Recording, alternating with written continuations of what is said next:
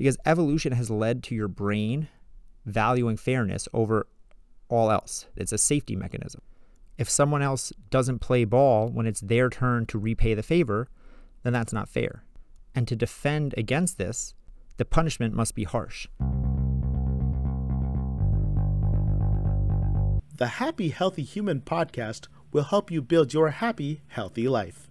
Your host, Paul Leviton, is a board licensed health and wellness coach, nutrition coach, personal trainer, and behavior change specialist with over 10 years of experience helping people create positive life change. Each week, he discusses topics that will help you understand yourself, why you do the things you do, and how to take steps to create the life of your dreams. He talks with experts from therapists to addictions counselors, coaches, trainers, CEOs, financial planners, and more. If you've ever wondered how can you become the best, happiest, healthiest version of yourself, you've come to the right place. What's fair?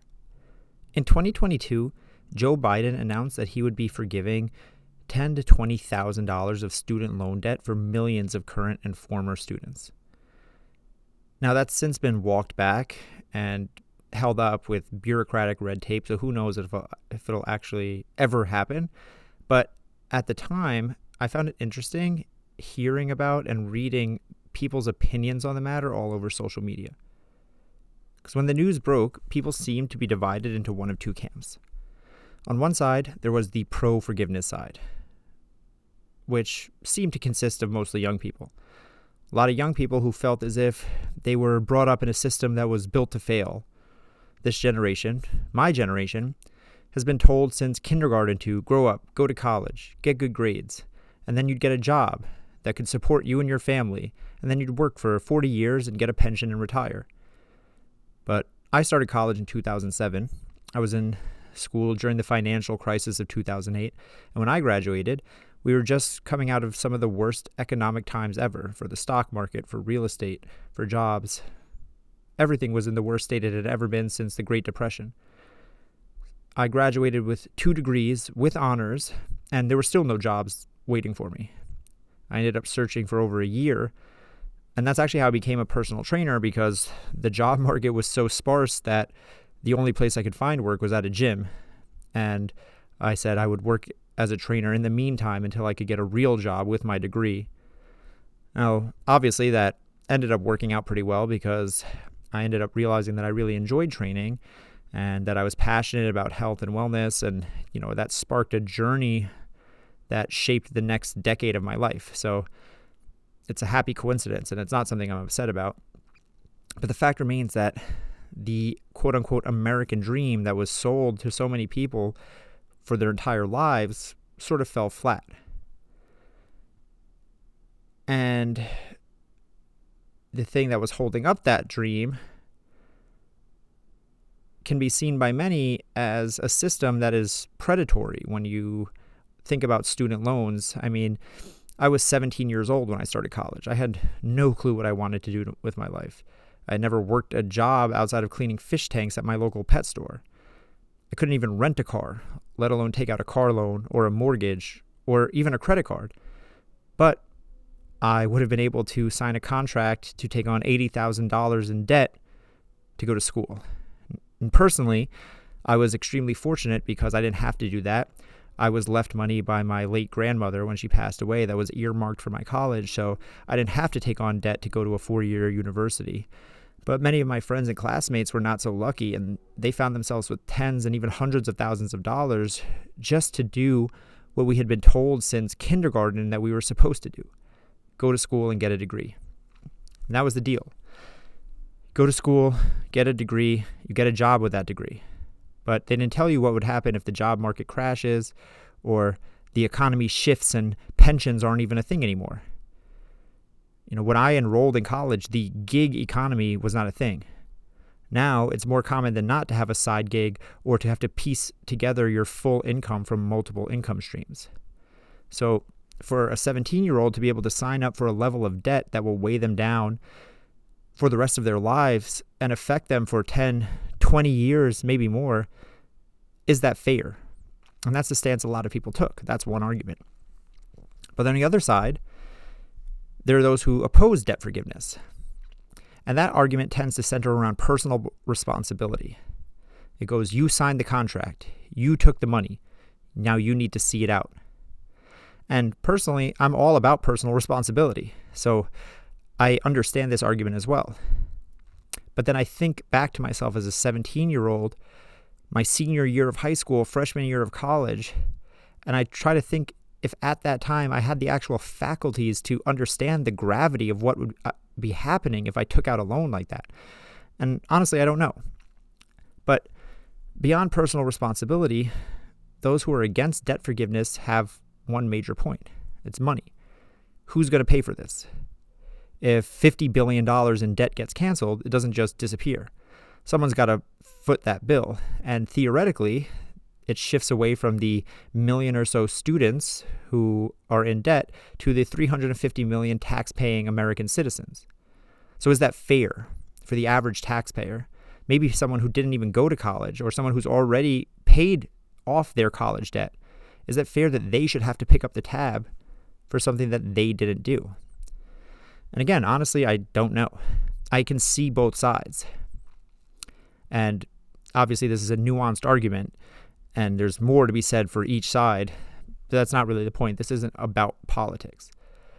The reason I bring this up is because the entire debate centers around something I've been wanting to talk about for a while on this show, which is fairness. Because fairness to humans is everything. And deciding what is fair and what is not fair is not only at the center of this particular issue, but is the center of just about every argument, fight, and debate that we will go through in life. Because when you're arguing two conflicting points of view, people have differing opinions on what is quote unquote fair. And this is what keeps us deadlocked in a grudge match and why there will always be bickering between political parties, siblings, coworkers, and anyone else. But did you know that seeking fairness is not only why you bicker with others, but it's also often at the root of what is keeping you stuck in your own personal journey towards growth and success and happiness and health? That's right. Fairness is at the root of all of your struggles and problems. But how can that be? it doesn't seem fair. well, that's the point. So, the first thing we have to understand when we talk about fairness, and fairness, some people will say justice, but for the sake of the conversation, I'm just going to say fairness and use them maybe interchangeably. But you have to understand that these are part of the human psyche. Fairness. Humans know to seek fairness before we can even talk or walk. And even if we don't know that there's a word for it, if you just take some time to watch kids on a playground, you'll see it in action. You know, if a little boy shares his toy with a little girl, and then the little girl won't share her toy with the little boy in turn, you're going to see waterworks. You're going to see crying. And if the other children see this, they'll start to shame the girl or avoid her or chastise her in some way. Because children know that's not fair. And they know that she can't get away with that. And while it might seem straightforward, like, well, duh, who wouldn't want fairness? Fair is fair. We should all strive for that. But understand that the definition and understanding of what's quote unquote fair is arbitrary and it's completely colored by your own personal experience in the world. In the animal kingdom, the strongest survives. In pack animals, the stronger pack leader will receive more food, they'll mate with better mates, they'll be more safe and secure in their life. So one could argue that that's fair because they're stronger, they deserve it. The stronger ape can hunt more, they can do more, they can contribute more to the pack. But one could also question is it fair to reap all these advantages simply because one was born with physically larger muscles or because they were born more naturally equipped to handle better obstacles. So we don't really know what fair is, but we do have an internal sense of it when we see it. And we do know that we want it all of the time. Things feel good when they're fair, and unfair things don't feel good to us. And that's because fairness is bred into us as a survival mechanism. See, before the internet, before electricity, before buildings, before corporations, before societies, countries, whatever, before everything, there was fairness. Tens of thousands of years ago, hundreds and thousands of generations ago, humans didn't have much. And there was a time when our ancient ancient ancestors were still a part of the food chain before we had become the top dog. And in that time they had to go out and hunt every day. And there's a very real chance that they were being hunted as well. And in those times, and still to this day, safety was and is the ultimate currency. Because today, individualism is a big ideal, especially in Western cultures. You know, those college kids should just pull themselves up by their bootstraps. They need to take responsibility for themselves. No one's going to save them. But realize this level of individualistic thinking is a relatively new phenomenon in the span of human history. Only with the advent of more modern technologies did becoming successful and living a full successful life as an individual even become possible. Machinery and technology made it possible for a single person to farm or build or create a business and make money or raise a family, but it definitely has not always been like that. For most of human history, it was very true to say it takes a village. Nothing could be done on your own, and everything was about the community, the pack. And being part of a communal hunter gatherer society meant that it was important to give and to contribute. But what happens if I'm giving my part, contributing to the greater good of the tribe, you know, giving part of the hunt of the animal that I killed so others can eat? What do I get out of that? Well, the point is that in theory, we all give so that we all take. And I give from my hunt so that if once in a while someone eats food, even if they have not contributed, that's okay because there will be nights when I don't contribute, when I don't catch anything. And on, on those nights, I'll need the support of others to keep my belly from rumbling. And all that makes sense and it works out until someone decides to test the boundaries and to push the limits. Because human nature is to survive. And if I realize that I have a better chance of survival by not going out and hunting and simply waiting around for someone else to bring back their fresh kill, and I get to eat from them without contributing, then I get the best of both worlds. I get all the gains, the nutrition, without any of the risk. I don't have to wander out in the jungle and possibly get eaten. But this is where we encounter a problem, because clearly this is unsustainable. If the pack is to survive, everyone has to do their fair share. And leeches, those not contributing, those not doing those, their part, have to be sussed out and dealt with. And dealing with them would usually include banishment or being thrown off a cliff or jailed, whatever way. That's how it was for thousands and thousands of years. Again, before language, this is how we understood who could be around and who couldn't. Trust, fairness. If I contribute today, you return the favor down the road. If I give you food today, you give me food tomorrow. If I keep you safe today, you keep me safe next week. That is fair, and that is trust. And the flaw in this is that the person who goes first is putting their neck on the line.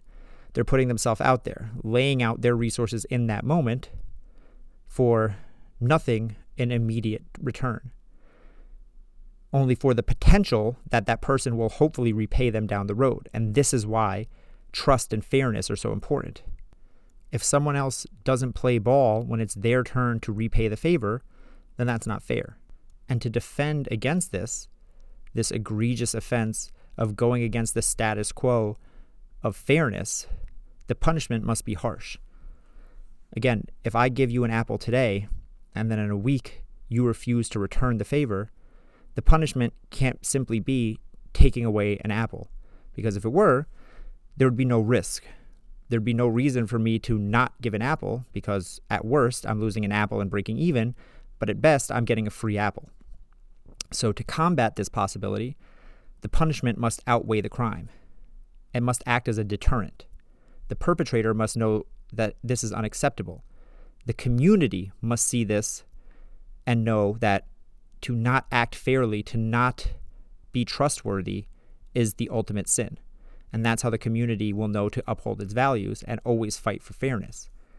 And that's why those who break this unwritten and sometimes even written code of fairness must be shunned or worse, sometimes even killed. And even today in 2023, being shunned feels bad. No one likes to not be talked to or have the silent treatment thrown on them. But in evolutionary time, to be shunned was a death sentence.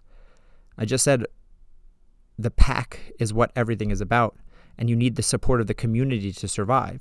So if you're forcefully excommunicated from that community, well, nothing good can happen. You're going to starve or get eaten. Again, it's basically a death sentence. So our ancient, ancient, ancient ancestors knew and lived by the rule that is fairness. What is fair and just is right. And what is not fair is intolerable and simply unacceptable. And over generation and generation and generation, this has been bred into our literal DNA. So it's hard to argue against the idea that life should be fair. I don't think there really are people who are out there saying that fairness is bad or justice is bad. And there is someone saying that, they're probably not a very nice person. But the thing is, this deep internal need for fairness creates a massive problem because although we have a need to feel like things are fair, we do not live in an ideal world. We do not live in a fair world. And the way things feel like they quote unquote should be does not match up with the way that things actually are. And that's logical. We understand that literally because only a child would believe that we live in a land of make believe where gumdrops fall from the sky. But it's my assertion that wanting things to be fair is the same thing. When we want life to be fair, this is a nonsense wish. It has about the same probability of coming true as gumdrops falling from the sky. And don't get me wrong, I think fairness and justice are things that we should strive for in our societies, in our community, you know, things like social justice and fighting for equality and equity among all humans in our society is paramount. And I, I don't doubt that this is the next evolution of humanity. I'm not talking about, you know, the f- unfairness that white people have had a head start in society, especially westernized society in America. I'm talking about going deeper than that. Remember what I said. Our need for fairness is buried deep into our DNA. The things that we are talking about, like student loan forgiveness, it has to do with fairness, but that's surface level. And our desire and need for fairness goes much deeper. And it's this deep seated, deeply held need for fairness that's holding you back and causing you to self sabotage and quit on your dreams. What? But what does wanting fairness have to do with self sabotage? How does that leap happen? It's not really a leap because evolution has led to your brain valuing fairness over all else. As I said, it's a safety mechanism. And the only way we would choose to do something unfair is when it's for the sake of survival. This is why people will commit crimes and atrocities when they have their backs up against the wall. But barring a scenario like that, when our su- survival is immediately threatened, your brain always wants fairness. It demands it. And if we lived in a lovely la la land where again gumdrops rain from the sky and fairness was the law of the universe, that would be great. But we don't. And that's not how life is. Fairness is not the rule of the universe, unfairness is. So it's your need for fairness that makes you quit your diet after two weeks. It's your need for fairness that makes building a, bu- a business as an entrepreneur so hard and makes people give up after two months or two years. It's that need for fairness that causes two partners going through turbulent times in their relationships to give up rather than to stick it out.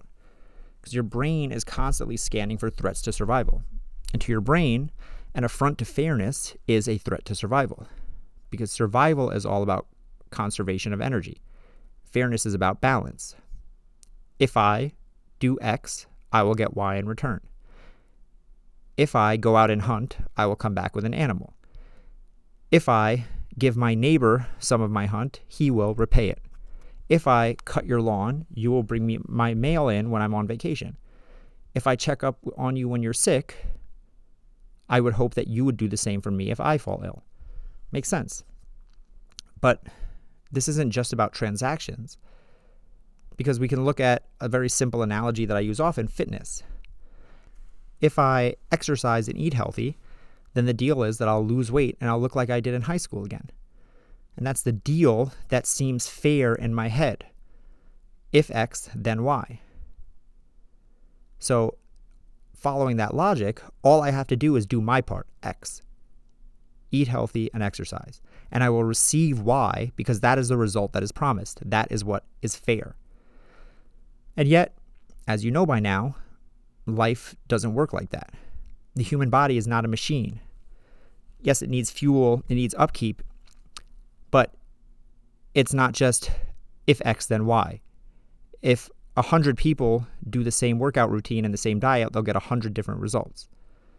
They might be similar results. We know that certain things work, exercise works, eating healthy works in, to a certain extent, but we don't get the exact same results for everyone. And that's why we get caught up because it's not fair. Susie did this exercise routine and she got this result. Therefore, I should be able to do this exercise routine and I should get this result. If I don't get that result that Susie got that I feel is the result I deserve, I feel like that is not fair. And because our brain does not like things that are not fair, it gives us an excuse to quit. Same thing. I took a course that said I could start a million dollar business in a year. I paid for the course, I did the work, but my business isn't making any money.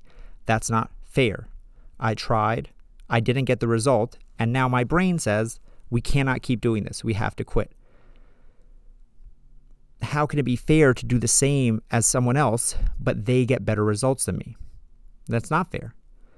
But we see here that the universe does not care about fairness. The universe doesn't care, but your brain does, and that is the discrepancy. Your brain is always seeking fairness and sees any time we do not receive fairness as an affront to your very survival. And your brain goes, wait just a goddamn minute. It's a red flag. Sound the alarm. We have to stop. And this is when you quit. This is when you stop trying because your brain doesn't want you to keep putting energy into a relationship that isn't 50 50.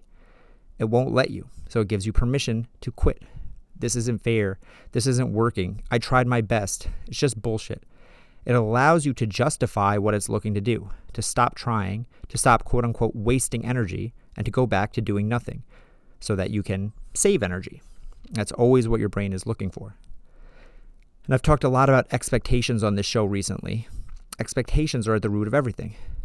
You expect a result, you expect it to be fair and equitable, the effort you put in for the result you get.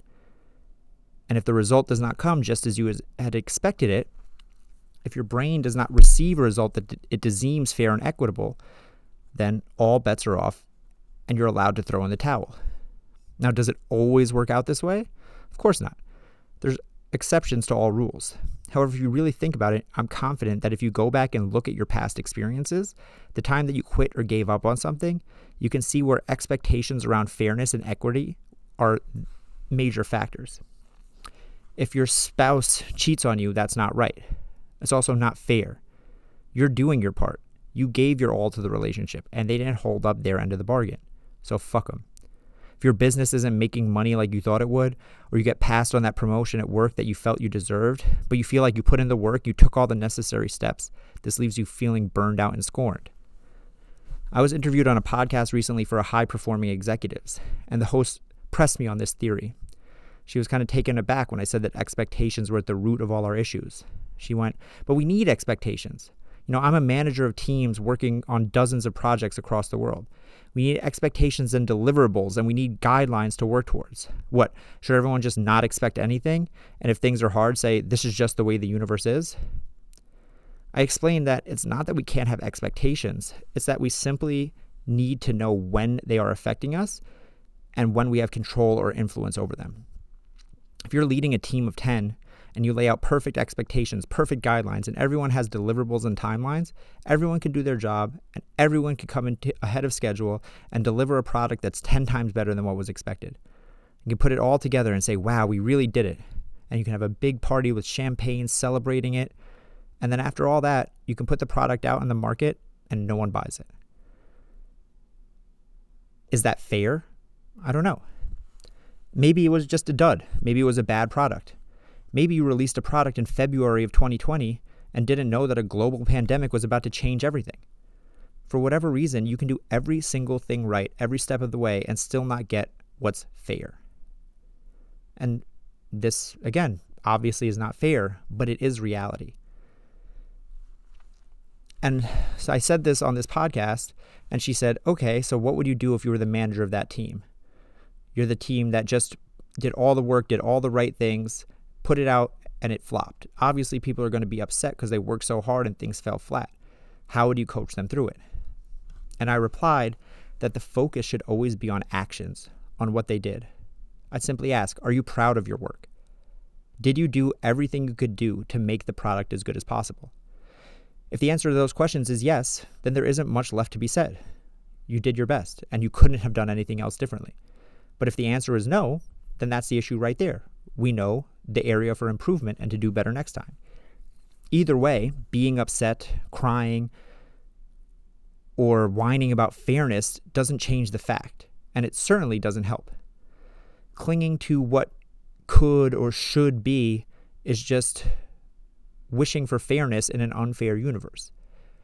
Saying, I did all this hard work, it's supposed to work out better, well, that would be fair, but again, that isn't reality.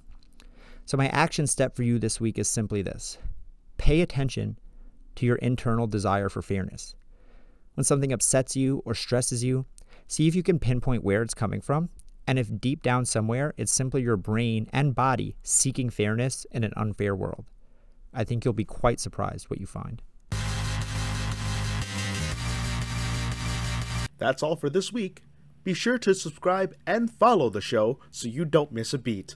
Support the show by sending this episode to a friend or leaving a rating and review on iTunes, Spotify, or wherever you're listening. Stay happy, stay healthy.